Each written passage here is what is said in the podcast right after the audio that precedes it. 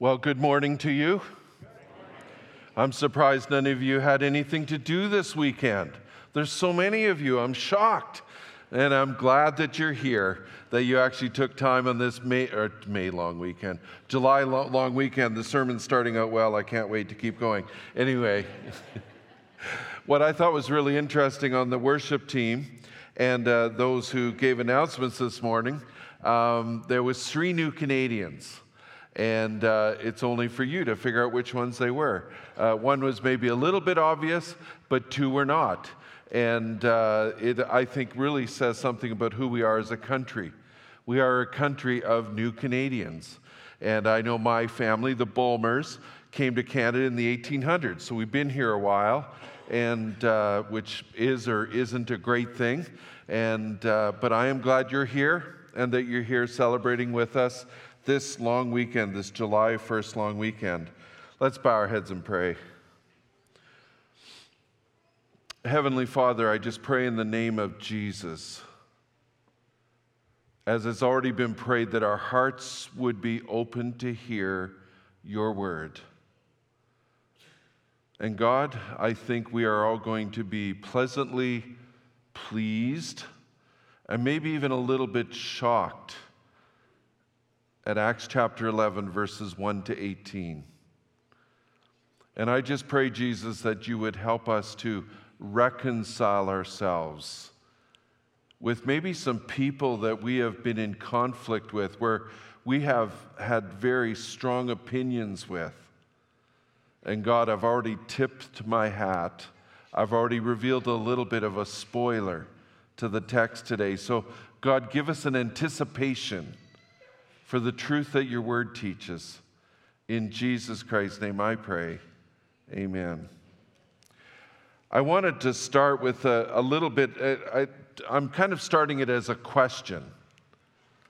But my question is, and I want you to take it as a question a family that prays together stays together? Question mark. A family that stays together or a family that prays together stays together. A family that prays together stays together. Let me ask you, why is it true? Does it help? Why would we think it helps? Have you ever thought about it? Have you ever thought, well, you know, because then we all have the power of God, et cetera, et cetera? No, why do we, when we pray together, stay together? If your definition or your view of praying is, Give me this, Lord, give me that, Lord, bless me, Lord, then maybe the statement doesn't make lots of sense. But a family that is connected, and I want to reword it, a family that is connected with God will have a real sense of unity. As the elders and I prayed last Tuesday morning at 6 a.m., we read through Acts chapter 11. But the first 18 verses, one of the elders, and I won't reveal which one, but it was a, a really good question.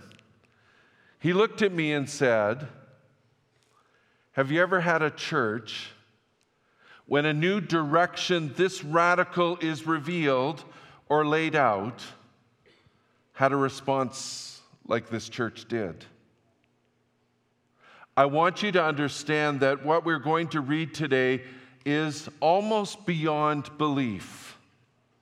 When you understand the upbringing, the, even the prejudice that the Jewish people had to non Jewish people, when you understand how they viewed others as filthy and unclean and not worthy to be in their presence, especially religiously, what we're going to read this morning is absolutely unbelievable. And let me say something a family that prays together stays together. A while back, I quoted a statement and I said, We are prone to judge ourselves by our ideals and other people by their acts. Putting it another way, we judge ourselves by our motives don't you know why I did that? Or do you understand the root behind why I did that action? and we judge others instead by their actions. I want to say, as I said that a number of Sundays ago, that what really comes into play when we judge other people by their actions and not their motives, what really comes into play is trust. Or do we really believe that person? I can tell you, as I've had marriages come to my office and they begin to talk out their issues, it usually almost always boils down to a lack of trust. That trust has been precipitated, or that break in trust has been precipitated by one or both of the spouses doing something really untrustworthy. Or it could be a bunch of promises not kept. And that lack of trust, that lack of believing what the person is saying or going to do, will cause a real breakdown in the marriage. So, following this through, a family that prays together stays together. Following this through, that church unity is very, I would call, reliant upon this. We really need to get this into our minds. It is taking me 50 years, as I heard, you know, Canada's 150 years old. I'm going, I actually remember the 100th anniversary. And that kind of scares me a little bit. And I go, Am I that old? But it's taking me this many years to, to get some of these principles of Scripture into my mind. Because I want to operate in the flesh so much. I want to operate in judgment and criticism, and I want to operate in a lack of trust for people. And I don't know where you're at. But as a family of God in your marriage and your relationship with your children, or as a church, this church or the greater church in Grande Prairie in Canada, how do we keep united? I remember hearing of one denomination, they actually divided over this. When they would do believers' baptism, some people felt that you should be tilted backwards, and some people felt you should fall on your knees and go forward. This church divided over that. And you're going, oh, come on. You know what? I constantly underestimate the little things that, because I'm an entrepreneur, I, am always looking to improve and change, and sometimes I get it right, sometimes I don't, but I always underestimate how upset people get over slight little changes in the church, like baptizing forward or backwards. So, how do we see the true motives in others? I am convinced that people who struggle with judging and trusting others have soul wounds of broken trust in their past, myself included. Today we will see how in the scriptures, hearing God, sound familiar? We're going to do a big campaign this fall. Hearing God brings us trust and unity in the church, and a church that prays together stays together. So, in this text, and rightfully so, we know from Acts chapter 10 last week that Peter has just had a radical transformation of theology. He is no longer Jewish and Jewish only. He now includes the rest of us, which we refer to biblically as Gentiles. And we know from last week that there was a series of events, unbelievable events, where God is speaking through various means in order to get his agenda, his unifying agenda across. So today we will see how hearing God brings trust and unity. And so in this text, chapter 11, Acts chapter 11, verse 1, we will see how rightfully so those concerned with Peter's actions, the early Christians in the Jewish church, they raise a question. They want to know what's going on. So listen as we go through it. Acts chapter 11, verse 1. The apostles and the believers throughout Judea heard that the Gentiles had also received the word of God. So when Peter went up to Jerusalem, the circumcised believers, now it was a certain group, these would have been the Jewish people, the Jewish believers, the circumcised believers, criticized him and said, You went into the house of uncircumcised men and you ate with them. And you ate with them. And then Peter begins to explain his new direction. And it's almost an identical sermon to last week. It's basically saying the same stuff. But listen, starting from the be- beginning, Peter told them the whole story. I was in the city of Joppa praying, and in a trance, I saw a vision.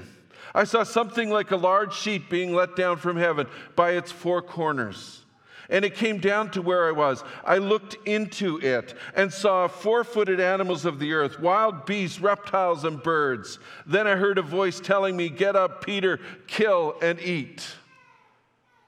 Now, if you didn't know, these animals that Peter just saw were considered unclean. If you're to read in the Old Testament, especially from a certain part of the Old Testament, you would begin to read things that they could and couldn't do, animals they could and could not eat. I replied, Surely not, Lord, being a good Jewish boy. Nothing impure or unclean has ever entered my mouth. The voice spoke from heaven a second time Do not call anything impure that God has made clean. This happened three times, and then it was all pulled up to heaven again. Now, before I get into the whole point, to the very last few verses of this uh, passage we're going to go through today, I didn't talk about it last week, but I wanted to just take a little bit of a, a side direct to explain something here. And this was commonly understood by the early church. And I would say in the recent years of the evangelical church, it has been one of the most misunderstood doctrines that we have to get our heads around, myself included, that the Mosaic law, and that would be the religious laws, the how to dress, how what to eat, you know, what to do and where to go, they were nullified and void. Do not misunderstand me, the whole Old Testament has not been nullified and void. But those things within the religious laws, what to eat, what not to eat, what to wear, what not to wear, that's been nullified. It has been removed by Jesus. It has been completed by Jesus. And just in case you think I'm a heretic, I thought I want to look up one of my favorite theologians and see what he says on it. And if you've ever heard of a guy by the name of Wayne Grudem, now Wayne Grudem is actually a guy who helped translate the English Standard Version, a version that I've considered switching to because I like it. Wayne Grudem also has written some books and been partners in writing some books that I've really appreciated over the years. And I want you to listen to what Wayne Grudem says.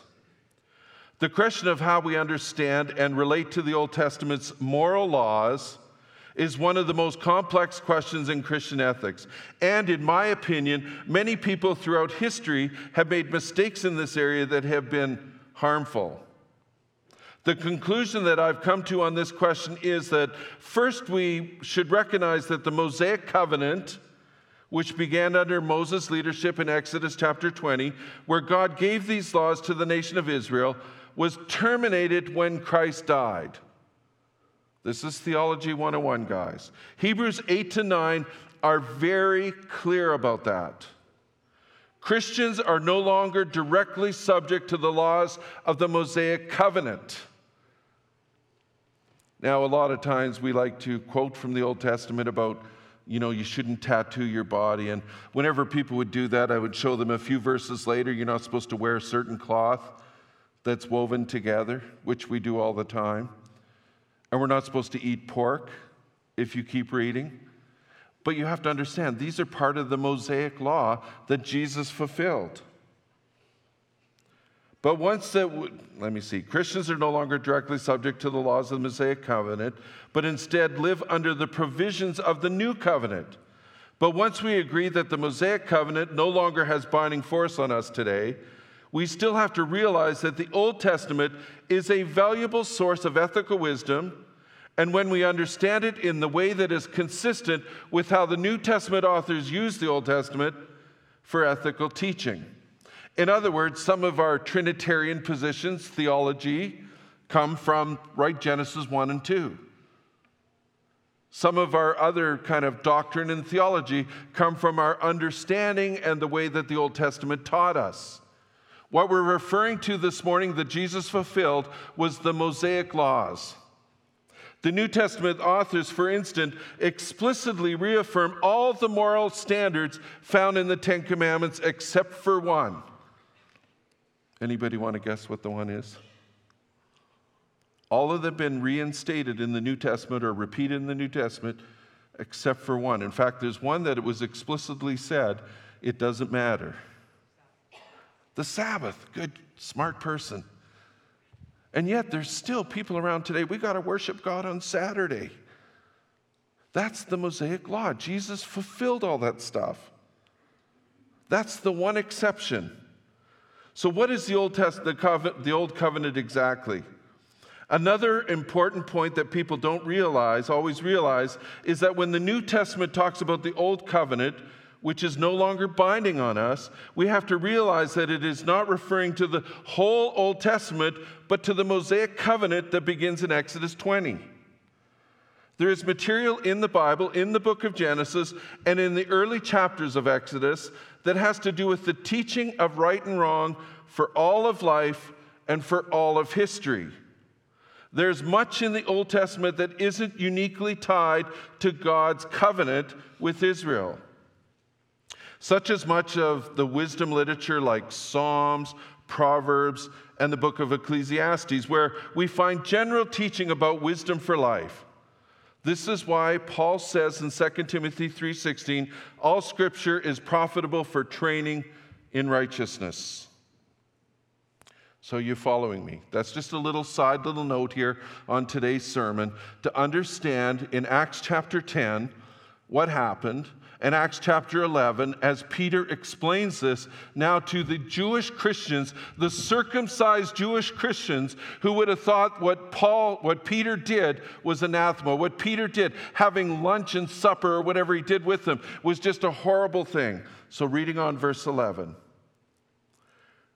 Right then, Peter says, Three men who had been sent to me from Caesarea stopped at the house where I was staying. The Spirit told me to have no hesitation about going with them. You see, God speaks. These six brothers also went with me, and we entered the man's house. He told us how he had seen an angel appear in his house and say, Send to Joppa for Simon, who is called Peter. He will bring you a message, and I love this, through which you and all your household will be saved. And what was that message? Was it the Mosaic covenant? No. That's Old Testament, that's Old Law. It was Jesus. Jesus' death and resurrection. Verse 15 As I began to speak, the Holy Spirit came on them, and as he had come on us at the beginning. Then I remembered what the Lord had said John baptized with water, but you will be baptized with the Holy Spirit. And so, if God gave them the same gift He gave us who believed in the Lord Jesus Christ, who was I? Listen to this. Who was I to think that I could stand in God's way? Now, watch the response. Watch the response. And this is where the elder's question came from. When they heard this, they had no further objections. And they praised God, saying, So then, even the Gentiles, God has granted repentance that leads to life. Even to the Gentiles, God has granted repentance that leads to life. And I'll just throw in a little dig here. The word repentance means a change. And this has to do with moral behavior, and moral position, and moral standing. We need purified. We need cleansed. We need forgiveness. We need to admit that we need that. We need to admit that Jesus died on a cross for our sins. So, what I'm saying today is not saying that our sins now, we don't have to worry about them, or that there are no sins anymore. That's not what we're saying. We're talking about the Mosaic covenant and that alone.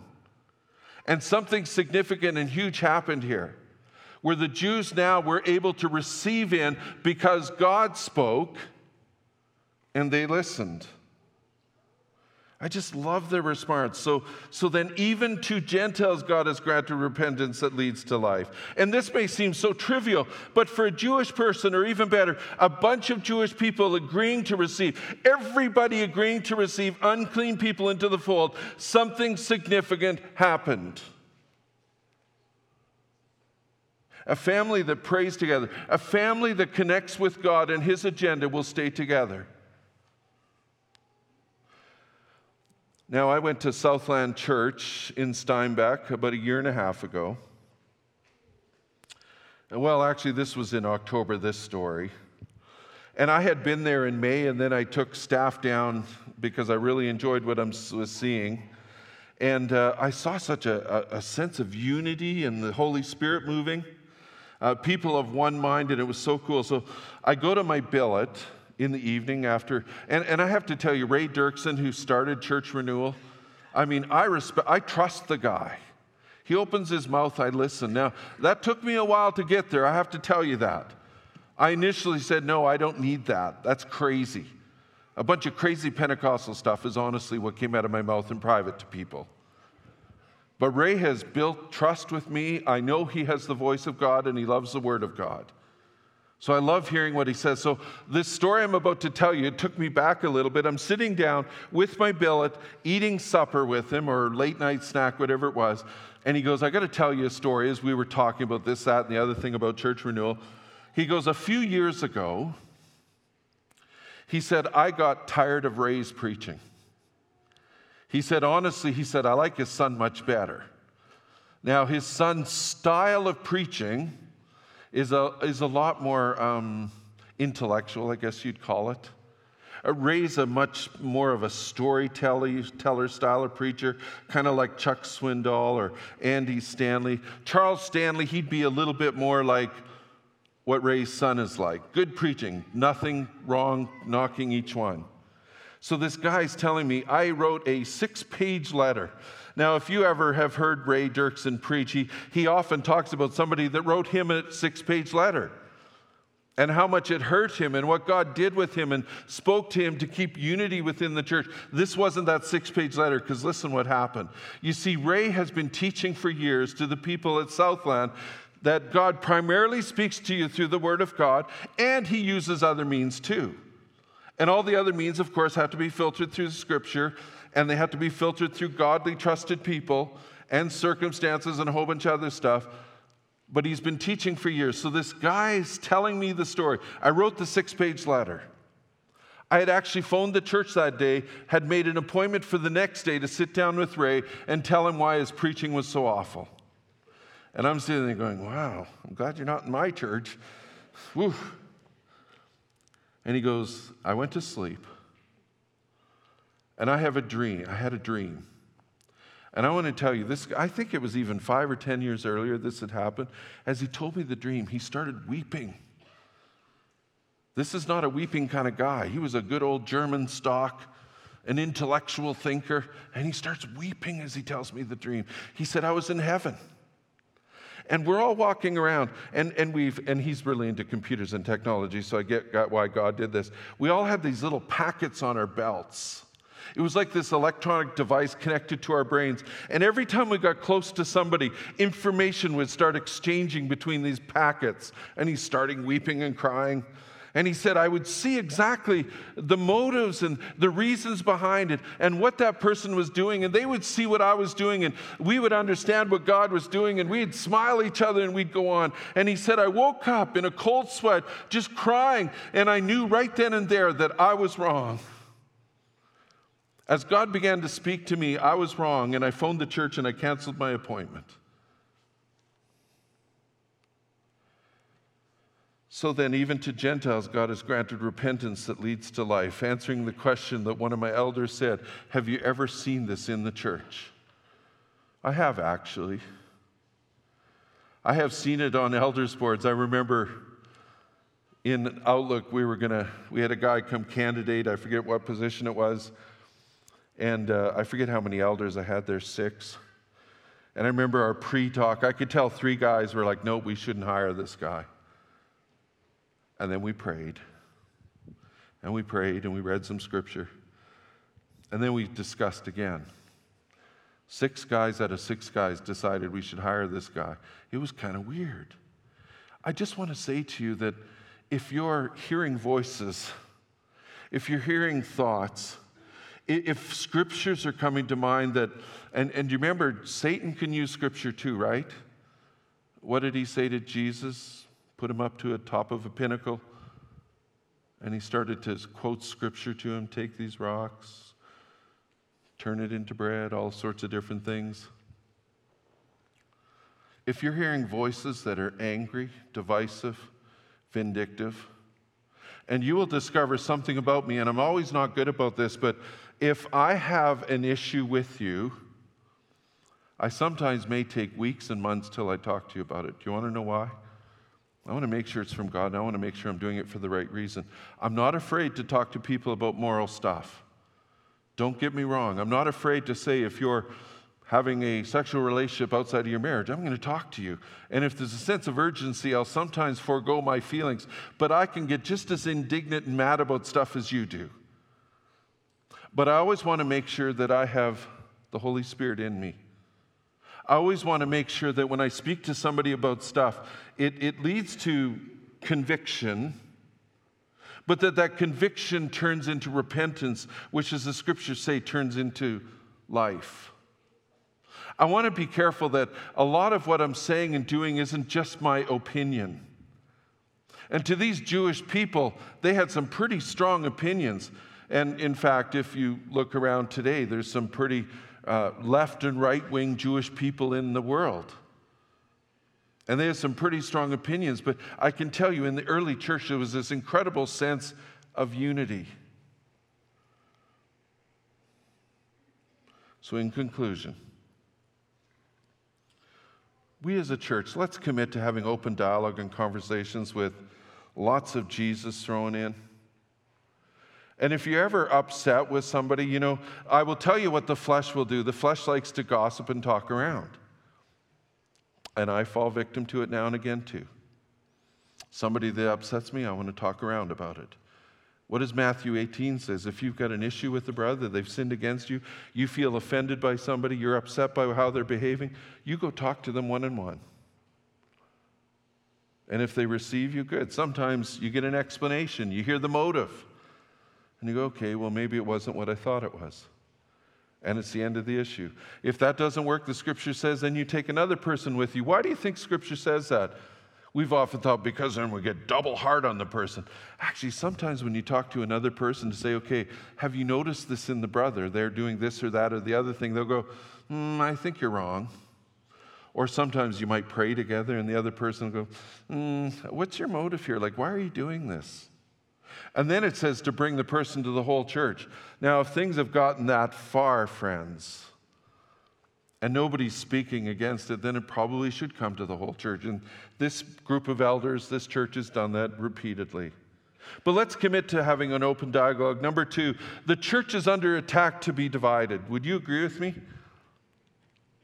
Do you think we have an enemy out there? Do you think we have a world out there that wants to divide? I just read a story this week of a group of people in Hamilton, and I don't know the whole truth because sometimes the media can't be sure of, but they weren't even LGBTQ people, but they went to the mayor and they were petitioning and they had masks on and they were trying to make the LGBT people look really bad. And I thought, is there really people out there trying to sow that kind of seed? I mean, I may not agree morally with the lifestyle choices of that group of people, but to actually go out there and try to make them look bad, that's just evil. That's just wrong. The church is under attack to divide. Be super careful what you're going about in the church. And again, there are some times, if, if you actually see me, even the pastor, the lead pastor of the church, and you see me being dishonest or cheating something, please talk to me. Don't go talk around about it but talk to me.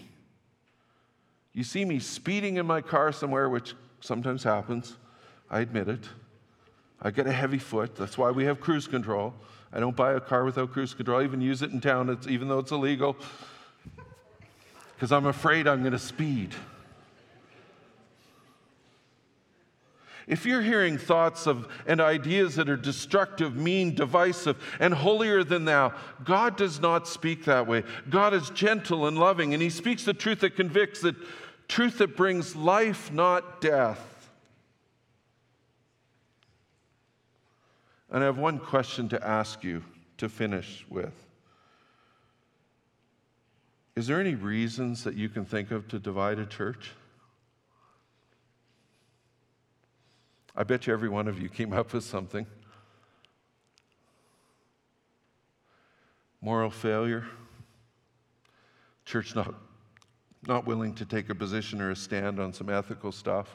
Yeah, maybe. Did you know?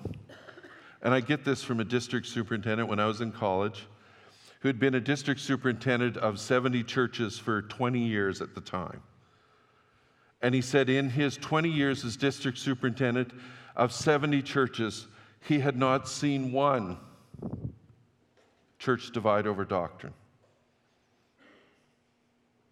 He said almost always it was over personality and opinion, style of music, style of preaching, how we should sit in the pews, what we should wear.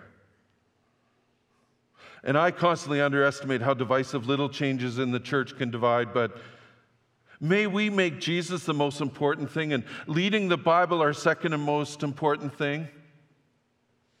May we all be listening to God, praying together, so that we, taste, we stay on task and we remain united.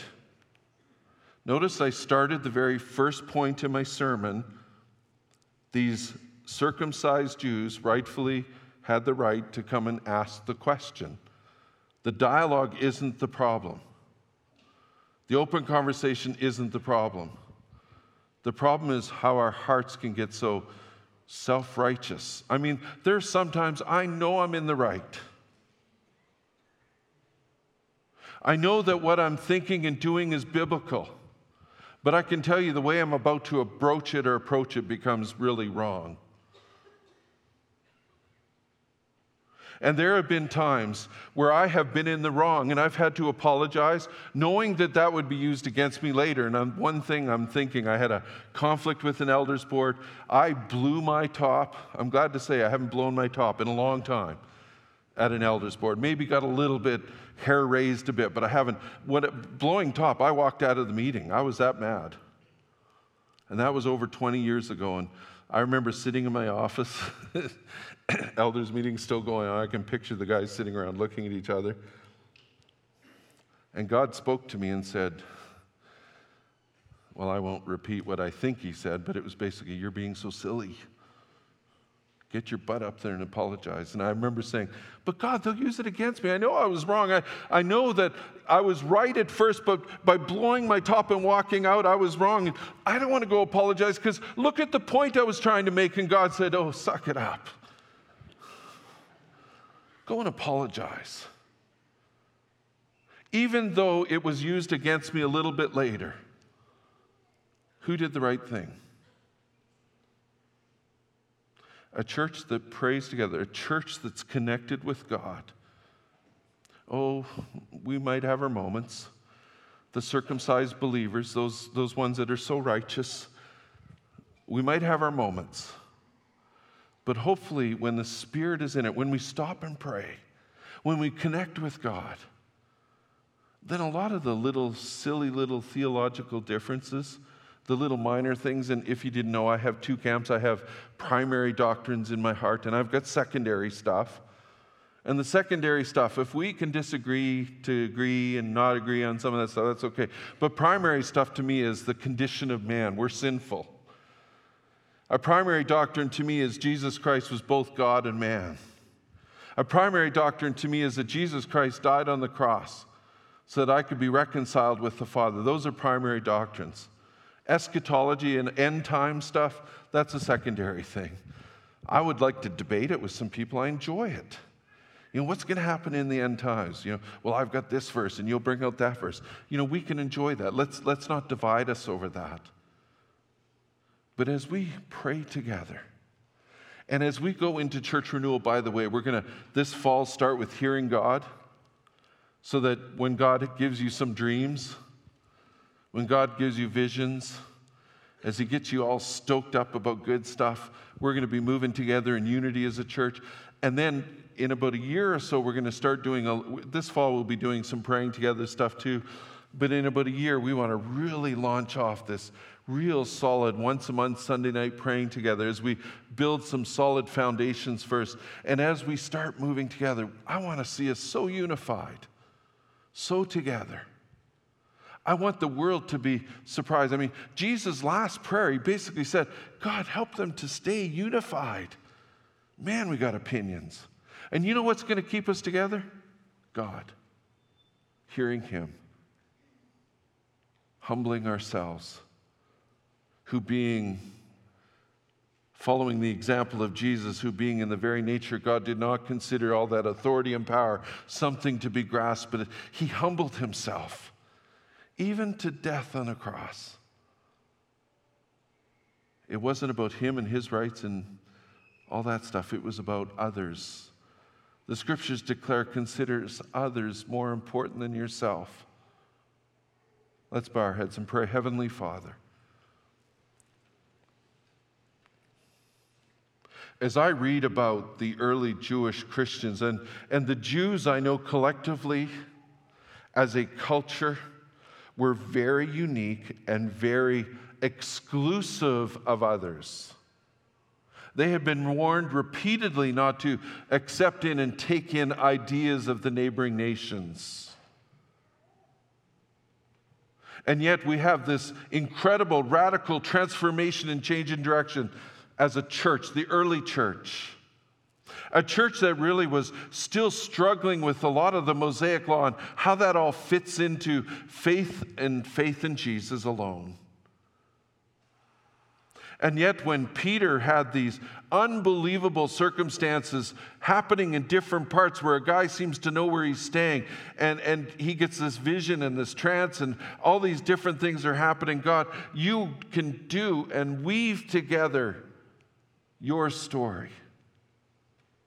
And as we as a church from, well, we had a couple Americans and somebody from Africa and uh, on the stage here, and we have people in the pew from different parts of the world. If we can all come together with our different backgrounds and culture, we can be unified in Jesus. A family that prays together, a family that connects with God and hears your voice, will have unity. And as we sit together and logically talk, it will be a unifying factor. And especially, God, as we start talking from the scriptures and we talk about how you've spoken to us and talk about the circumstances to led to this or that change or experience. May we be that church, as the question was asked by one of my elders, would we be that church, God, where people can say, well, that church, man, they're just like Acts chapter 11. Uh, they just answered the question oh, I guess God is with the Gentiles now. God, give us that clear sense of direction. Help me as a pastor to lead clearer, telling the God stories.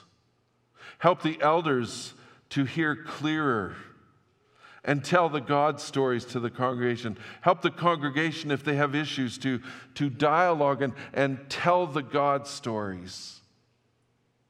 Keep us from satanic influence that would desire to destroy, divide, tear down, diminish, bring in a lack of trust. And God, may we, as we follow your Spirit's leading, may people actually begin to see the motives of each other, led and filled by the Spirit. May we, may we be really open and clear about telling the God stories in our lives. Help us in our marriages to, to begin to pray together and to begin to see God's vision in the same page and, and God's direction in the same way. And may there just be a real sense of unity in our marriages and with our children as we raise them up in this hearing God stuff and, and praying together with God and, and getting God direction and being in the Word God. May there be a sense of real family unity. I think about how the media and movies portray the Amish, almost with a sense of reverence, by the way that they can love somebody that kills their children. They can even take food to them in prison. And the media just seems to be shocked. May we be a church known that way as we have our faith and deed ministry that helps those that are on the streets and have had a lot of bad stuff dealt with them, mixed with a little bit of bad decision. God, help us to be loving and be seen by the community as loving. And help the community to see that we do care about each other. And so, God, there may be some conflict in the church that I don't know about, but you do. There may be somebody here right now festering a theological point or difference, and it's just driving them to the point where they just want to go. There may be somebody here who's already begun to talk a little bit about others. Uh, God, we want to bring and have and experience such a sense of unity, open dialogue, and a sense of God leading and directing. And God, I am very fast and quick. I want to tell this story of renewal in our church. I want to tell the story of soul care in our church. I want to tell the story of Holy Spirit encounters in our church and how you, God, are beginning to move in the grassroots, healing our souls, healing those hurts and pains in the past so that we can see each other and trust each other and love each other. God, a family that prays together, stays together. In Jesus Christ's name I pray. Amen.